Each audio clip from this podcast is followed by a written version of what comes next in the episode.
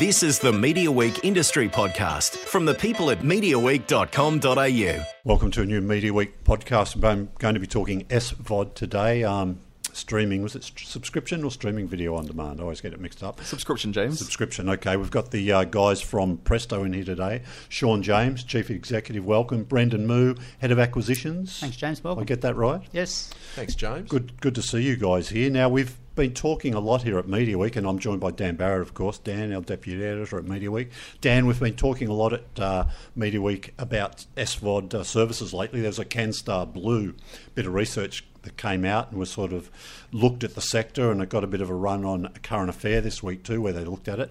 I don't think Presto got a bit of a mention on um, a current affair. On a current much? affair? No. No. Look, you know, um, some people call it a story, others might call it an advertorial, but look, let's leave it at that. Um, you know, we, we've we've spent a lot of time and effort in the last 12 months on, on building the service out, on acquiring new content, a lot of exclusive content that we can probably touch on later, but also the, the tech side and the devices we're available on. So, from a Presto perspective, there's been lots going on, and um, we're getting lots of good feedback from our customers. Were you disappointed about the results for Presto in that survey? Look, I haven't been able to see the absolute detail of questions asked, and you see the headline. Of course, you know we'd prefer to have five stars rather than three, in you know whatever area it was. But we know our service, we know the strength of our content. Um, we've done a lot of tracking and work on the brand, and we know where that sits. And we also know from our tech and tech stack and roadmap the work that needs to be done and, and what's underway.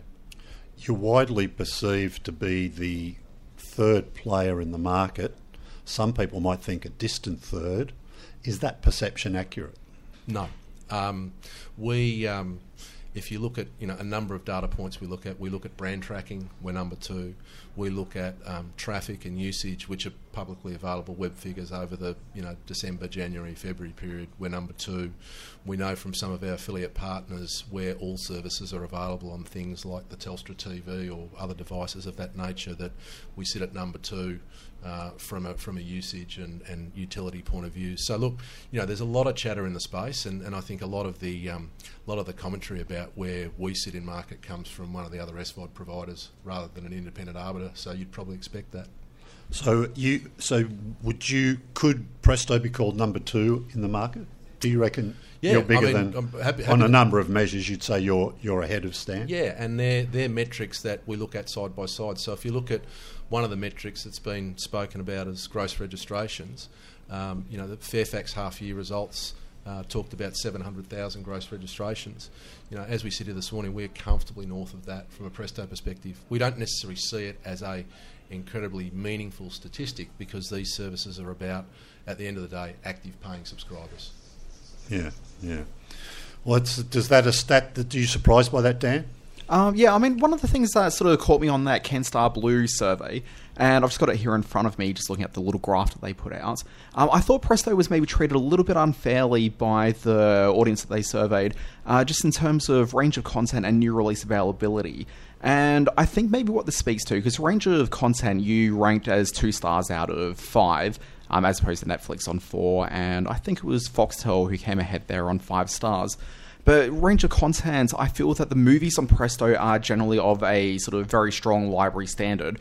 TV shows, though, I sort of wonder whether or not people look at range of content and see some of the, I guess, sort of TV brands you got there, which are more heritage brands. So shows that people are already very familiar with, like, say, The Walking Dead and the HBO library and Modern Family. So shows that people have accessed on other platforms or are just overly familiar with. And that doesn't really excite people as much as some of the competition, maybe. And that's maybe where that range of content perception's coming from. We look at it as um, you know the, the range of content that we've got um, as obviously they, they're big brands, so big people, are, uh, consumers are really interested in big TV brands, and not everyone has seen every show. And you know some of the shows that um, that, that we do have that are our hero shows, you know things like Modern Family and Big Bang, which you can argue are obviously you know well well well worn in market.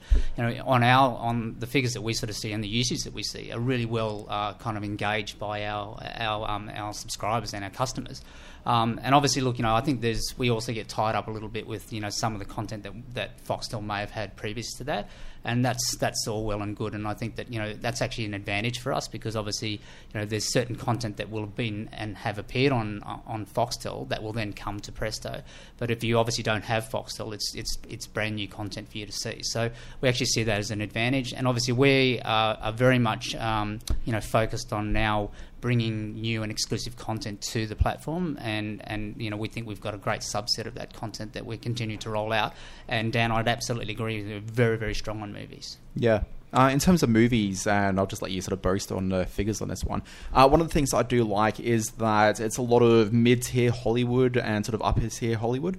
So I find that when I do go through, say, a Netflix library, there'll be a very strong indie selection, which I'm a big indie sort of film snob, so I love that. But I also do appreciate sort of the need for these sort of strong Hollywood titles as well, and I do think Presto performed very well in that area. Yeah, well, on on movies, um, you know, I think we we think that we have, well, we know that we have um, basically more recent movies than both Stan and Netflix, and in many cases, um, them put together, uh, and that's one of the, the, the things that we really see in terms of engagement of uh, of viewing.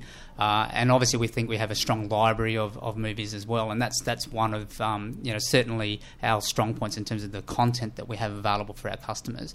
Um, and in terms of recency, you know th- those big titles still do attract viewers. You know, if people haven't seen them at the cinema or haven't haven't bought them as a pay per view or in, in any other sort of form, when they come to a service like a subscription video on demand service that like Presto and they're you, you, they're available, um, you know, we're, we're seeing really really strong viewing of those of those titles. Yeah, I'm also looking at the CanStar Blue survey. One of the big areas where you sort of tied third with Foxtel, Presto, and QuickFlix was on the issue of value for money.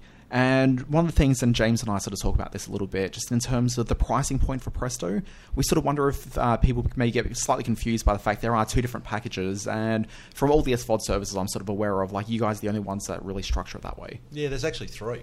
Um, you can have TV for nine ninety nine. You can have movies for nine ninety nine. You can have both for fourteen ninety nine. Um, we back to some of Brendan's comments about you know content and quality of content.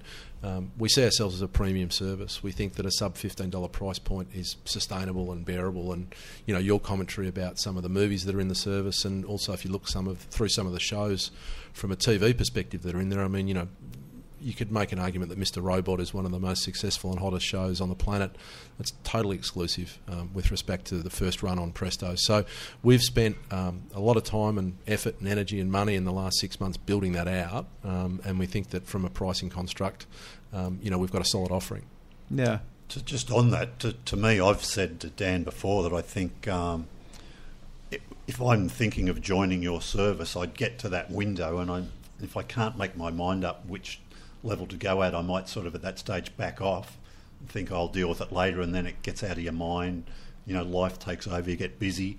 Is that, I mean, if you, could you ever get ultimately a, a one a one deal where you know where it was say I don't know twelve ninety five you or um, you know something. Or even would there be anything preventing you from just getting rid of the two separate packages? Just say fifteen dollars down the line for both. Look, there's a couple of um, structural. Am I right to think that's possibly an negative? Yeah, possibly. Sometime? But I think if you look at it, there's a couple of structural reasons behind why we've set it up that way. Um, so you know, in in the fullness of time, could it change? Absolutely. But if you think about it, um, Netflix has three different prices you know, people people think of a certain price, but in there that's a singular stream. But again, not for content. No, but they play on the tech side with standard mm. def or high def or number of streams. So it's not uncommon that you've got differences in there, um, and others have gone with, with flat fee. I mean, it's like everything in our offering.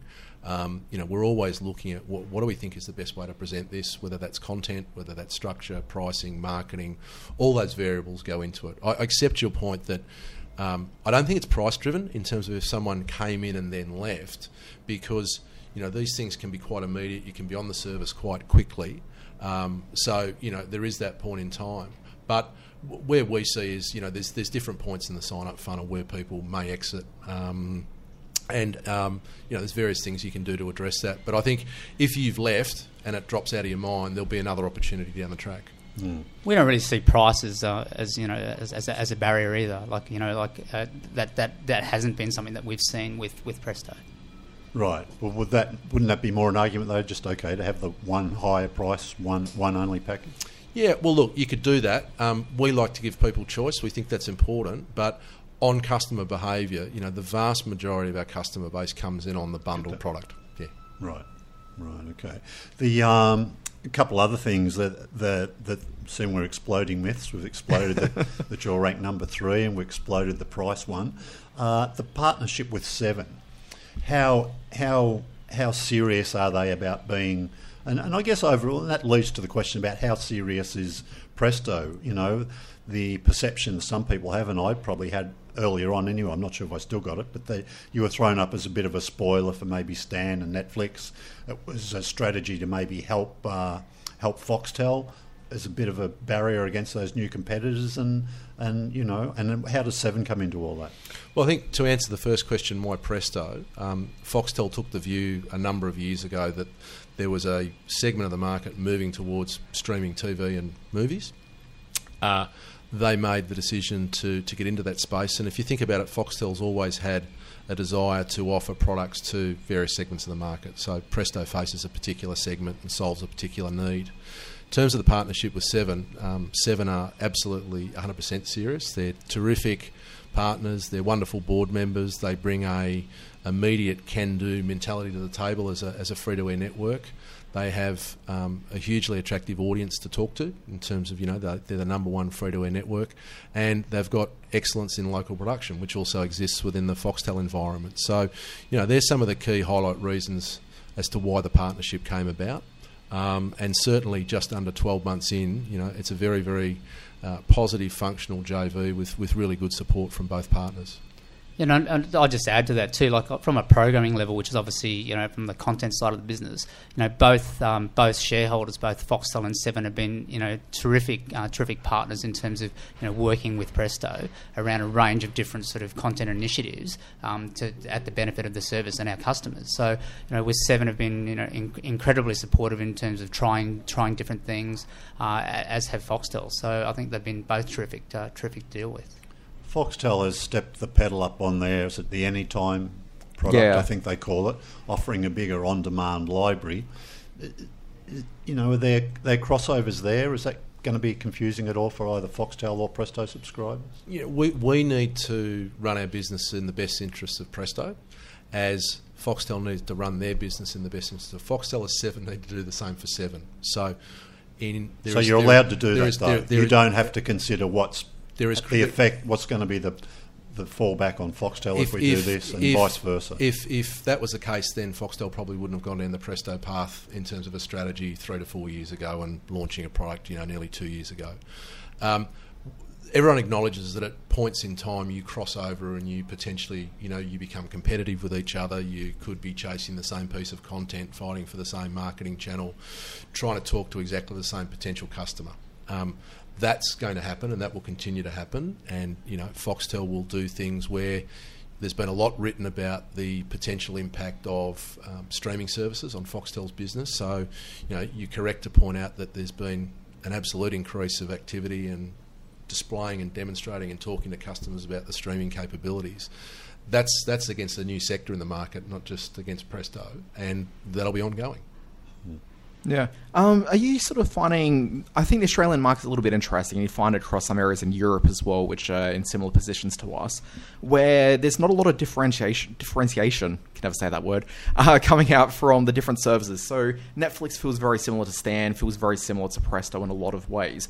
Whereas, say, if you're in the US, you'd find that if you were looking for an SVOD service, you'd look at Amazon, which you're bundling in with your toilet paper being delivered every week. Uh, you'd look at Hulu, which is delivering that mix of broadcast network TV along with a few additional sort of bonuses along the way. And then you've got Netflix to the side. Do you sort of need to find a position in the Australian market to say, yes, we are actually quite different to what's being offered elsewhere? Like, it just seems like such a struggle, I think, in the Australian market to have these three competitors. It's it's um, there's not the differentiation you talk about that exists in North America with the style of service. So yes, the, the, the three at the moment are very similar in terms of what they offer. So that then comes to a, a content call out in some respects. Um, comes to some of the distribution channels. You know, I've got no doubt that this is still a very uh, early stage of streaming market in Australia. You know, we're, we're just on a year old in terms of all three services being available and up and running, which is a, you know, a lot of growth in a relatively short period of time. So as the market continues to evolve and mature, I'm sure you'll see some of those things eventuate. um, and you know each of the services will start to to present differentiated offerings. Yeah. Have you sort of looked into sort of ideas like offline sort of downloads and that kind of? We, we've got a, we've got a whole list of things um, in our in our tech development roadmap. We've got a lot Could of you just run through that things. list for us? No, no, I'd love to. A bit premature? a bit premature. Okay. Um, those type of things are, you know, those type of things. It would be obvious to expect to see them on a list, but we know that consumers expect these services to work, and they expect to be constantly upgraded and constantly improved. We had an just just on that, you know, dream things and dream scenarios and all that. We had a report out of a uh, Hong Kong pay TV company today. If you commit long term, and I think even if you pay in advance, they will give you a TV set. Is that, is that an idea you guys might, you know, take on board and throw up at your next you know, We'll add strategy list, meeting? James. So, so we Well, I thought it was interesting. I mean, it, it might sound a bit crazy, but when you think about it, it's it's it's it's giving the giving your customer incentive for for long term commitment. They're If- sort of if- getting if- something back. Yeah, and look, I think you sta you're already seeing it in this market. You know, the Telstra launch, uh, Telstra TV launch offering had a uh, extended month offer for Presto for Stan and a Big Pond Movies credit voucher. The total value of that for a consumer was ninety dollars. The cost of a Telstra TV is around, you know, so you effectively Sky did it with um, the Now Roku device in the UK, where effectively the cost of the uh, hardware was subsidised by you know a content offering that matched it basically. So already you, you, you're seeing those things play out. Yeah. it's a bundling of those kind of offers and range of things that are that you'll see more of in market. Sure. The um, the content, the what's proving to be popular with you guys, and do you have a handle on on what's popular with your competition? And is it is there a lot of difference? Well, obviously, um, you know, we look at obviously our uh, what's popular on on Presto, um, and certainly it's the you know it's the exclusive content that's available only to you know to to Presto that, that works the the best, uh, and that we sort of see the, the strongest viewing out of. Uh, you know, we are focused on getting more and more of that exclusive content. Uh, uh, but equally, you know, we, we, we see other content performing well across the services. People sort of catch up or binge on, on certain things. So I think, uh, you know, we was uh, one, one of the most interesting things that you might sort of see out of it is, you know, some of the older shows that, that appear uh, really strong in viewing. And one of those is, is All Saints. So we've got 12 seasons of All Saints on our service and it performs really strongly. Uh, but when you look at when you look a little bit deeper at that, um, obviously we promoted that quite heavily as part of you know our crossover with Home and Away when we launched our Home and Away special you know, across uh, December and January, uh, and we've seen people really sort of smash through that and kind of you know um, binging on that, and certainly continues to be uh, a show that uh, probably has surprised us a little bit, but but um, when you when you dig a little bit deeper, it's something that, that, that works really well. Then coming up to the top level again, you've got exclusive content like Mr. Robot. You know, we've added you know uh, every episode of Scandal, every episode of Mindy, the Mindy Project this week. You know, New Girlfriend's uh, Guide to Divorce. You know, all these shows we see as soon as that we add them and then new shows, they they pretty much float straight to the top of, of, of the viewing levels. So um, definitely uh, getting getting customers in and, and viewing those shows is uh, we, we see that trend, and then we sort of see them once they've once they've maybe got through that show, looking at what else they're going to watch next. So next, uh, you know, that could be obviously you know, things like you know uh, Modern Family or Big Bang or you know things like The Walking Dead, other shows like that all perform really strongly for us. Uh, and then the movies, like the movies, we, we can't discount the movies. The the recency of our movies uh, is is a real attraction, and certainly we see really strong viewing on an individual level of, of movies when they're launched and as soon as they come onto the service, the new movies, but and and also the library movies that um, that, that we have. So you know, we offer a pretty broad range of viewing uh, options for, for our customers, and you know we're sort of seeing you know great sort of uh, engagement across all of those uh, different genres. Uh, kids is another one that I'd mention. You know, like you know, we we've got a pretty good slate of kids uh, of kids content. Um, you know, it's something that you know that uh, that we think you know remains keeps these services quite sticky, and you know, obviously you've got families that uh, that are taking up the, the the SVOD environment or the SVOD services, and so there's something really for everyone uh, on, on them. Commissioned content. Now, hear me out on this, and you might think I'm wrong, and Stan might think I'm wrong too, but Stan and Presto seem to have gone down the path of deciding, yeah, key commission content just for us isn't going to be critical. It's certainly not at this stage. But for me, I mean, you look at what House of Cards did for Netflix, seemed to be the moment that they really turned a corner uh, and people started to take notice and was a big deal. Do you think, are you at a stage where it's not critical? Could it become more so in the future? Or is it just not going to, you don't think it, you need it in this market? Um, no, I think it's important. I mean, we, we have had um, very well documented success with home and away when we went with uh, Yeah, but that's, for an eye. that's, that's not what I'm talking about. I'm no, but you're talking about, so your so what your question relates to something you 12 really can't experience elsewhere. You you develop your own your own. I mean, I subscribed to Netflix because of House of Cards. For a few years, it was the only thing I watched. And I was still happy to pay out my subscription because I knew there'd be a new season coming up. And now the Full House reboot. yeah, well, Yeah, yeah, and that. But it, it didn't worry me because the, the you know was it it's ten bucks a month, whatever. If I know there's one bit of content that I'm really obsessed about, that that cost doesn't worry me. Hmm.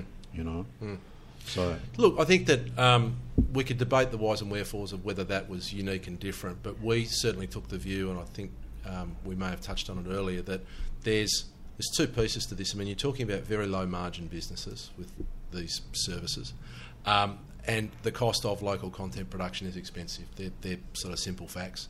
So we've taken a view that. Uh, we've had two things that we've done today. The first one being the home and away one, which was trading off an existing franchise.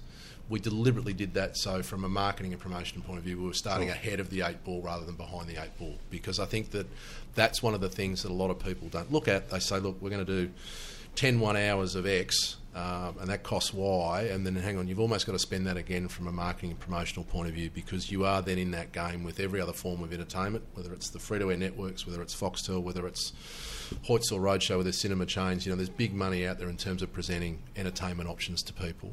Um, the other one we've done with Matilda and Bryan Brown was Let's Talk About, which was extreme short form, four to five minute you know stories, and, and that played so well. And we did that for a couple of reasons. The first one was um, we love the script, we love the idea, and we love working with those people. But what we were really interested in, once we thought what we had was a terrific idea, was how's short form going to play out? Because we're seeing the rise in people util- utilising, especially mobile phones, on the commute. Yeah, anyone that's sat in a bus and a train, everyone's got their head buried in a, in a tablet or a phone on that morning commute. And we were seeing that. We were seeing a greater preponderance of the half hours getting watched in that environment, and we also saw this stuff watched there as well. So part of it was an experimentation. And to answer your initial question, we see the importance of originated content. There is an economic hurdle and question mark in this market. And it's fine to say, well, we can commission it, we can sell it elsewhere, we can. The TV networks have been doing that for the last 30 or 40 years, and not everything they make and commission here is going to get Well, you need up to get it right, don't you? Absolutely. I understand what you're saying about the size of this market, the size of the financial commitment. If you get a lemon, Marco Polo. it's uh, It's, Yeah, it's true. yeah. You know, we laugh about it, but people go, well, you know, if you say to people, um, uh, House of Cards, Orange is the New Black, Marco Polo, you get a lot of raised eyebrows saying, what's that one? You know, yeah, that, that yeah, was. it's all right to pick out their winners, but they're doing it in such volume that there's no way you could do one on a volume. And look, you know, we're, we're not sitting on a high horse here too. We haven't necessarily everything that we've bought or selected or purchased that hasn't shot the lights out as well. It's a learning process, but not everything you're going to do is going to be a winner. Yeah, we, I mean, we absolutely have the ambition to be able to do that as we as we move forward. I mean, we've also got to remember that these services are just over twelve months old, so we're very early in our in our. so in are our people life, pitching so- you stuff? Oh, absolutely. We you know we're getting we're getting a lot of pitches through the door, um, and there's some great you know some great sort of concepts out there, and you know we're obviously open to those. Um, I think to, to back up Shaun's point, we've just been probably a little bit more tactical, a little bit more strategic around how we've kind of approached um, approached our local commissioning at this stage, uh, and you know the things that we have done, we've we've done. Uh, looking at from you know what they can do promotionally for us, you know, so you know, come back to home and away, and we, we did get criticised a little bit for that, but um, you know, it made sense for us because you know, obviously one of our shareholders is Seven. Um, you know, Home and Away is a is, a is a 28 year old heritage brand. Um, you know, so a lot of Australians know what Home and Away is, uh, and we're able to pitch and work with Seven very closely in terms of saying, okay, here would be a a, a special event television event that basically we can we could pitch in between um, the, the, the the end of the end of the series of, of regular home and away on Seven, uh, and across the summer period, and kind of work with Seven promotionally in terms of how we could stand that up. And we saw great engagement with it um, on the service. So that that it, it just proved the point to us that um, that we're able to do that. And you know certainly we're in you know talking to Seven again around developing you know what what may be the next uh, incarnation of that. Are you seeing much of a boost in retention numbers, sort of once people have had that free trial period around something like Home and Away? Because the Home and Away audience, I would presume, are probably traditionally younger, as well as, and this going off the Facebook comments I saw, which came in multiple sort of numbers uh, after that launch, a lot of people didn't really understand the technology sort of surrounding it as well. So once they actually sampled it, were they sticking around? Yeah, look, I, I think um, again, I would probably seen that in terms of what I was saying before. They kind of went on and did All Saints, and they've done other shows that we've had on the service. Um, I think you know, again, coming back to the point of you know being uh, Home and Away being a brand that's there for 28 years, it's not just young people that are interested in Home and Away. I think that you know Home and Away sort of you know probably uh, average age probably is a little bit older than what most people think, but that is not a bad thing. I mean, you know, there's there's there's plenty of people that are growing up. In, in fact, almost three generations of people that are growing up with Home and Away. So it's a fairly broad audience there, and and yes, you know, we we definitely saw uh, retention of people discovering Presto and then going on to kind of uh, or discovering um, Presto via Home and Away, and then going on to kind of view other content on the service. Yeah. If they're sort of really moving on to a very familiar brand, though, like All Saints, is there maybe a problem where they're not trying out some of the other content, which is a bit more unique to the platform? Yeah, that becomes incumbent on us, though, because Brendan and his team do a really good job, and it's actually a differentiator with us and other services. The other services tend to lean, and not just the Australian available service globally. You've heard a lot about programmatic and mm. you know these great algorithms that can throw up what people should be watching and favourite actors and directors and all this type of thing. That's important, and we do get data out of the services. What's also important, and I think we'll see a move towards, is is more of that curation. So our service is, you know, if you like, hand curated to a great degree. So if we know we've got people coming through because we've launched new movie X or new TV show Y, then the team's very good at, at feeding additional content. And you know the problem with programmatic is Dan, just because you watched a James Bond film last night doesn't mean you want to watch another one tonight. No. Programmatic starts to feed that towards you. But if I know that you've watched a James Bond film and I know that you've watched a Western and I know that you've watched something else, can I start to present something to you that's an option that you may find attractive? Possibly. Mm. And that's one of the, I think the, the differences in Presto as well. Like I mean, I think we're the only service where you can actually go through and browse all of our content um, without being a, a, subscriber. So you can sort of see all of the content that's available, all the curation, um, you know, our whole service before actually either logging in or becoming a subscriber. Just on that, do you have sort of stats about your total hours or programs and movies, like what you've got up there? Yeah, you know I mean, you know, much, it was obviously uh, everyone was all over this sort of 12, 14 months mm. ago. It's died off a bit, but we're just over 9,000 hours right. Um, of a combination of TVs and movies, which I think is extremely healthy. Um, we are. Is that more than your competitors? Or uh, I think say I wanted to sit I think it's, watch nine You know what? Hours, I think it's. Where would I go? Yeah. Look, you, if you could get through, do nine thousand divided by three, and work out how many days of content you could watch every. Yeah. You know, fresh content every day. I think we're probably a shade under Stan, and we're maybe a shade north of Netflix. I mean, it's it's very similar, I think. Do you load? Sorry, I was just going to say, just on the subject of hours, is hours really the important metric? So no, I was going to say, like, All Saints suddenly adds like 80% well, of your hour look, we said, there alone. We said this 12 months ago, and hours in some respects is a little like the statistician who drowned in a lake with an average depth of five inches. You know, it means nothing. Well, what is the important um, metric? Well, I think it's about you could have 9,000 9, hours of content in there that no one comes in and watch. You know, if they're only coming in and watching 100 hours, then you've, you've blown a lot of money on 8,900 hours. So what we're trying to do is we think that that is um, a broad enough offering because we're covering new release, first and exclusive. We're covering theatrical, we're covering children's, we're covering documentaries, all these different genres. We have an offering there, um, and then it's up to us to really watch the behaviour of people and what they're watching and keep feeding that through. You know, we've just come through our first year, so we've had a number of content deals come up for renewal, come up for change, and you know we're looking very closely at what consumers are, are finding and watching. How often do you upload content? Um, Daily, we, weekly, monthly. We I know that um, you know uh, one of our competitors was you know going down the line of trying to upload something daily. Um, you know, we haven't sort of really gone down That's that Netflix, same track. right? Uh, Or Stan, Stan. Stan were. Yeah. Doesn't Netflix load daily too, or not? I think as content becomes available, like Okay. we generally do when you're doing your license agreements for content, generally they're on a you know month start. What's wrong with that strategy of doing daily? Isn't that give you an angle, say new stuff every day? It's fine. I mean, it's a, it's a strategy. We're, we're probably more weekly. So- we're so expressing weekly, content okay. in. Um, we have different windows. What day of the week? Well, it Well, depends on the content. Depends on the So screens in the varies, doesn't it? states. Yeah, Okay. some come in Saturday morning, some come in Fridays. It, it depends on the show. Yeah. Okay. So new episodes of Scandal, for example, come in. You know, at the moment on a Saturday. Uh, we've got uh, brand new episodes of the Mindy Project that, that will be in every Tuesday afternoon. You know, um, sort of after four o'clock. In the So there'll be multi days and Yeah. lots of weeks. Yeah. Uh, with Scandal, sorry, Uh, just sorry, 'cause- just oh, on that because the other thing is you got to remember with the customer base, someone starts a thirty a month every day, and so ev- all the customers are on different cycles as well.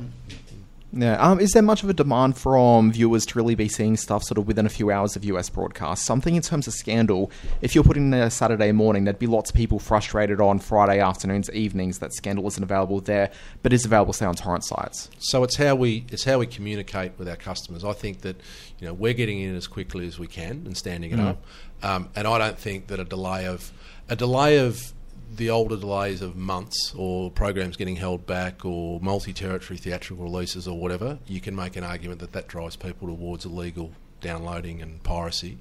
To have a delay of overnight when people are asleep of maybe 8, 10, 12 hours is no excuse for torrent sites. And really, if, if you know, I want to make an absolutely serious point here, when you're talking about the availability of six, ten, and fifteen dollar services now in this market, there is zero rationale for anyone to be illegally accessing content. Yeah. Does that beaten up at all, that size of that audience, though, who do illegally download? Uh, no, I don't think it is. I think piracy remains So and still there's, is a there's, big there's a big here. market of people doing Yeah, it. and I think unfortunately, it's a cultural thing. You know, we, broadcasters, content originators are all doing a better job of expressing and trying to release simultaneously and do all those type of things that you say they should, um, and that's a positive. But unfortunately, I think culturally there's still a perception. It goes right back to when music went digital. Um, the piracy's okay, that it's harmless. Um, you know, I'm, I'm just accessing a few tracks, or I'm just ac- accessing a couple of episodes. Not, it's not. Yeah, but uh, sorry, just playing pirates advocate slightly. I'm not necessarily saying that piracy is something people should You're be really doing. getting me going now. It's been I a good, really got that pleasant So- conversation. up t-shirt on now. there too, Daniel. Yeah, awkward. Um, Painting okay. a target on your head. I, I- I think it, I think the argument that a pirate would make though is saying that like let's say they're really into Scandal, and I think Scandal was a Thursday night show in the US, so it is here Australian time at about two three in the afternoon On a Friday. On a Friday, yeah. So why, if they're paying for your service, could they not access it on the Friday evening when they sit down to watch some TV that Why night? you, why don't you run through the process of Yeah, how- so look, obviously, the process for us is obviously a we can't really go in front of the US broadcast. Um, That's generally something that, and, and that differs via studio or by distributor. Um, but obviously, in, in the case of Scandal, you know, they, they obviously That's very rare. No one ever gets it before the US here, No. do they really? Look, Re- there's- regardless of what it is. There's a there's a couple, Couple. and Foxtel, for example, have a couple of supply arrangements where they will embargo the file in. Um, you know, it's legal, red, white, and blue, and mm-hmm. all over it. Mm-hmm. But it's the rare occasion rather than the norm. Yeah. So, so generally speaking, you, you know, we've then got to get the material in, uh, do what we need to do behind the scenes in terms of, you know, create the digital file, transcode it, make it available on our service before we can publish it. And that does, unfortunately, take a little bit of time from the tech side of things. So we're, we're making it as available as, as quickly as we can. Uh, you know, to the point around pirates, I mean, obviously there are going to be people that, you know, realistically, regardless of if it's on a, on a low, uh, low payment service, um, is still going to sit there and say, well, look, I still want it for nothing and I'm, I'm, I'll go and pirate it. And You know, with, a, with, I- a, with a 30 day free trial, Yeah. you know, it just doesn't stack up. And and to Brendan's point about the publishing, and let's not start any violin music in the background or anything, James. when, when we're publishing to multiple devices, each one's a slightly different transcode, so it's not mm. just the one singular file that we punch out onto a network. Yeah. I mean, I'm just sort of looking sort of in the Australian sort of market as well, where Stan, for example, are doing a lot of day and date releases, and they are getting it there within about two or three hours of US broadcast. Yeah, I think again it comes down to the individual distributor and the arrangements that you can have with that. Like, um, you know, the, uh, the Mindy project, for example, which we are the first of the new Express episodes comes in next week. Um, essentially we'll have that within hours of it going to air in the US. Yeah. So that's just a, a, an arrangement with a different distributor where we've um, where we've got the, the actually getting the file a little bit uh, a little bit earlier, which allows us to prepare it for um, for publish. Which Mindy's a great get. I think there's going to be a lot of excitement around that one. Oh, we're already seeing it. You know, it's really floated already to the top of our um, our, our viewing lists. Um, you know, on, on from a day to day basis. Um, you know, to have every episode of, of, of these shows is really important, and the only place that you can kind of see every episode is kind of really that claim, and then to have the new episodes coming in to, to sate that demand for people that are kind of um, interested in the show is, is great, and we're we're seeing that already. Just on your interfaces with your audience, I'm most familiar with it on my iPad. Um, do people tend to maybe curate what they're going to watch on one device, maybe watch on another? Does that happen, or do they use it all? Um, talk to me about that. Well, we curate um, the, the curation for the service is largely the same across um, across uh, across whichever device you're on. Uh, you know, where possible. Um, I mean, it does differ on some some of the different devices, just in terms of the UX. But um, the curation is largely the same. So we try and do the make the collections. Well, I was talking about my curation of what I'm going to watch. I say, like, I might, I'll do it on my iPad, then I'm probably more likely to watch it on a. If my my TV's got the app on there, then I'd use that to watch it.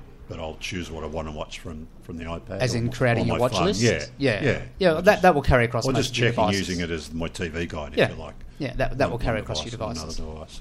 The I I mean, I think that's pretty atypical of environment. You know, you're sitting here now, you've got the iPad in front of you, but if you had a big screen in your home environment, that's the logical place. Yeah, but go. I'd still probably have my Have iPad sitting it. there Yeah. beside me, and I'll, I'll be looking through what you've got because it's probably easier to, to scan through than Than to navigate than my- around some yeah, of the connected on the tellies. big screen. Yeah, you know, so- yeah, no. And also, just on that too, you've got a featured TV, but you've got a most popular movies, but you don't have a most popular TV. Oh, it's a good point. We could we could have one tomorrow if you want, James. Um, you know, that's how we I'm curate the wondering, and- service. So and because they never really give out what their top tens are and all that sort of stuff. But but from your experience, does if I'm on Netflix and those most popular lists are they pretty accurate? Do you think, or do people tend to push up stuff they'd like to see most popular? Oh, look, I think there's um, there's probably a bit. I, I think Netflix have have publicly said they obviously rely very heavily on their, their algorithms and their data to feed a lot of that. In terms of um, that, we probably don't have the same sort of personalisation on our service at the moment to do that. So you know, that's hence why we kind of take the curated approach around that. Um, you know, in terms of you know, we do use the data that we have from the service to, to, um, to that goes into that curation. So when you have something where you're sort of saying it is most popular, it generally is is is based on um, kind of obviously the viewing figures that we actually get through the service. Yeah. And you know, I think where your question was going was we do use those those you know leader recs and those curations to surface new content for people. So you know, it's broadly faithful to what people are watching in terms of most popular and the heavy viewing. But one way to present content to our customers is obviously in those upper selections. Right. Okay. Yeah, I just like that most popular because I'm thinking, oh, why, why are they all watching that one? And- You think you're missing out, mate? yeah, That's- exactly. I don't want to miss out. Was it FOMO? So I think, yeah, okay, I should be watching that. You know, although uh, was it Ricki and the Flash, and the second most popular movie? Look, I'm sorry, Uh, guys. well, Fact. fact, Fact. well, I know, I know, Fact. but I'm just saying. I People think love we- Meryl Streep. I think, well, I think there'd be a lot of disappointed people though by the time they get to the end, end of that I, I- movie. I think you should watch it over the weekend. We'll have a 200 word praise well, on I've seen Monday. it. It's a shocker. Sorry for, for clarification. Is most popular people starting the file or seeing it through So at least eighty percent? Um, so we get stats on uh, a greater than five second view, 25%, 50%, 75% complete. And there's a decay rate in everything we do. So it starts off that initial um, play. And Ricki and the Flash within that. Oh, well, with the exception of James, we're almost 100%. Okay. Um, your traffic, you, um, you, what, what's it telling you about your um, the volume that people are coming in and downloading? Are they, do they just come in maybe when there's nothing good on free to wear? Can you track their other behaviours, uh, or do they come in? Do they, the Presto users tend to be there all the time, more on weekends? What's- Yeah, well, look, um, there's, we've seen a couple of, I guess, behavioural trends which you know wouldn't shouldn't really come as a surprise to anyone. You know, certainly, you know, post uh, nine o'clock at night, we see a fairly big uplift in terms of you know people coming into the service, and that's sort of created a new prime time for kind of SVOD. And I don't think that's unusual amongst what the other providers have said at the same time. Um, you know, to Shaun's point, we've also sort of seen kind of you know what we've coined as commutainment, which is kind of you know people kind of uh, using these services uh, on their way to on their way to and from work. So, uh, you know, and that's that's why we did the you know the short form Let's Talk About, and we, we dabbled in that that area. But so you're, you're definitely seeing some trends. Um, obviously, you know, free to air is still incredibly strong, as as is um, as is Foxtel here in Australia as um, as kind of entertainment options. So people are watching shows on there, but you, you, you can fully expect that you know once you've had your big reality hit for example, on free to air, you know, by nine o'clock you may be looking for something else to, to watch, and you know, having an on-demand environment, and having um, you know, a streaming service of being able to pick and maybe have that guilty pleasure the time when you want to watch something that you want to watch. Th- these are these are great um, great services to to sate that. Uh, content windows, are they changing much? Have they changed a lot? Has SVOD ch- shaken that all up? And what? Yeah, they, look, they're um, different, I guess, from movies and TV. No, I definitely think so. Like, I mean, you know, the the fact that SVOD services um, are actually now, in some cases, the first point in the first destination that new shows are premiering is certainly a sign that the window's changed. So Is that a price thing, though? I mean, can you have that if you pay? Is it all price governed windows? Well, it is price governed windows. So if you if you want the first window for something, then you generally you would pay the price um, to have that in the first window. Um, and but that's definitely changed. I mean, like you know, again, twelve months ago, um, none of these uh, three services, Stan, Netflix, or or um, or Presto, existed. So that that that's a change to the market. So. Um, so yes, you know you are seeing that. You're seeing the windows um, changing. You're seeing some some, I think, uh, creative kind of execution of how those windows work. So, you know, traditional windows of X number of months as a holdback, you know, is all now up for negotiation based on, on, on a piece of content. We've worked very closely, for example, with our, you know, our uh, one of our shareholders in Seven, and also with Foxtel to, to bring certain shows to Presto that um, basically, without going into the complete detail of the window, um, you know, would wouldn't have been the norm um, in in the past. Yeah. The um, and uh, how important are you finding it? I mean, is there a real passion for people to get stuff? I mean, because just in doing that, you're, you're making pretty big um, programming decisions. Really, that's your programming decision, I guess. The window, isn't it? Well, uh, in some cases, it's How- not ours, it's legislated. We, we'd obviously love to have as much flexibility as possible. Um, the, there's some other factors as well. I mean, you look at uh, uh, North America, you know, there was some, some press three or four weeks ago about Sean Parker and a new direct to home, you know, matching theatrical release of movies, 50 bucks, put the box in the house, away you go. So you say that makes sense. It's a premium towards going to the cinema, but then you've got the dynamic of the distributors uh, and the studios saying, "Well, hang on, maybe that doesn't suit us because we've put all this investment into into the theatres and everything that goes along with that." So, I think what we're seeing with on demand, what we're seeing with streaming, what we're seeing with all these new services coming on a global basis is they're disruptive, and as a result of that, we'll see consistent change with Windows and probably a concertinaing if you take it on the TV side of things, you know, you used to be able to slot something in at 7.30 on Monday night and 14 weeks of production and lots of time. Now you've got to have it all done before it goes out the gate. And, you know, if if you said that people took a couple of weeks to charge through a 12, 14 part TV show, well, you needed three of those as a traditional broadcaster. You're going to need 20 odd now to fulfill the demand um, of your customers. So the, the whole thing, I think, will continue to evolve. And and also on content, um, you know, like I think when we sat down with um, Bryan and Matilda Brown to talk about Let's Talk About, and we're talking about it as a short form series, and you know the the discussion was around okay, so it's going to be ten by three minute episodes, and our retort back to them was no, well let's let's look at the content and see how good the content is, and let the content guide how long it needs to be. It doesn't need to be a twenty two minute commercial half hour or a forty two minute, forty six minute, um, you know, hour hour hour piece. Like I think in an on demand environment, um, you know, the, the the rules are up to be changed. We're still early days in this whole SVOD thing. I mean, even Netflix is still a relatively new um, SVOD player, isn't it? I mean, when I started at Media Week, Shaun, you were running Warner Music. Um, Brendan, you were you weren't quite running Nine, but you were pretty critical to their, their success. Um, how are you guys enjoying it? loving it. It's been um, a real roller coaster for the last 18 months, two years. I think it'll continue to, to be so. We're going to see more new services coming to the market. We've recently seen the, the, the Hayu, which is a specialist niche service. So, you know, consumers are going to be spoilt for choice. Um, I think that in six to 12 months, we'll be having a different conversation about things moving and changing the market, but it's certainly a, a fascinating, exciting space to be in. Yeah, and I'd, I'd, I'd back that up. I mean, I, you know, I think that you know, we, if you look at the enter, you know historically, you know, um, entertainment's changed a lot over the years, and, and it continues to. And to be kind of in some ways at the cutting edge of that is is, is a great place to be. Yeah, yeah, and you're both both still learning, I guess, on the every day. Massive, massive, massive learning curve. As is the whole sector, right? Yep, Yeah. absolutely. It Yeah. continues to evolve, and you know, I think that that's that's one of the great things about it. Like, you know, even when you look at um, at Netflix when it was first mooted, everyone sort of said it was going to be a library service. You know, um, they're, they're not they're not a library service. No, no, they really turned into a, a production. studio, yeah. Yeah, yeah, yeah. Yeah, which might be, you know, so maybe you guys have fulfilled the library service part of it. Or as you are now, I guess. Look, yeah, and, and that will continue to be part of it. I think that um, you know, it's getting the combination right of the content offering within the service. Has um, the the arrival of Hayu had any effect on you think on the on the sector? I won't just say on you guys, but on the sector in general. Very hard to get a read on it. I think that if anything, there's been a little bit of marketing and commentary around it. That's good from a consumer education point of view. It's a different service in that it's it's niche.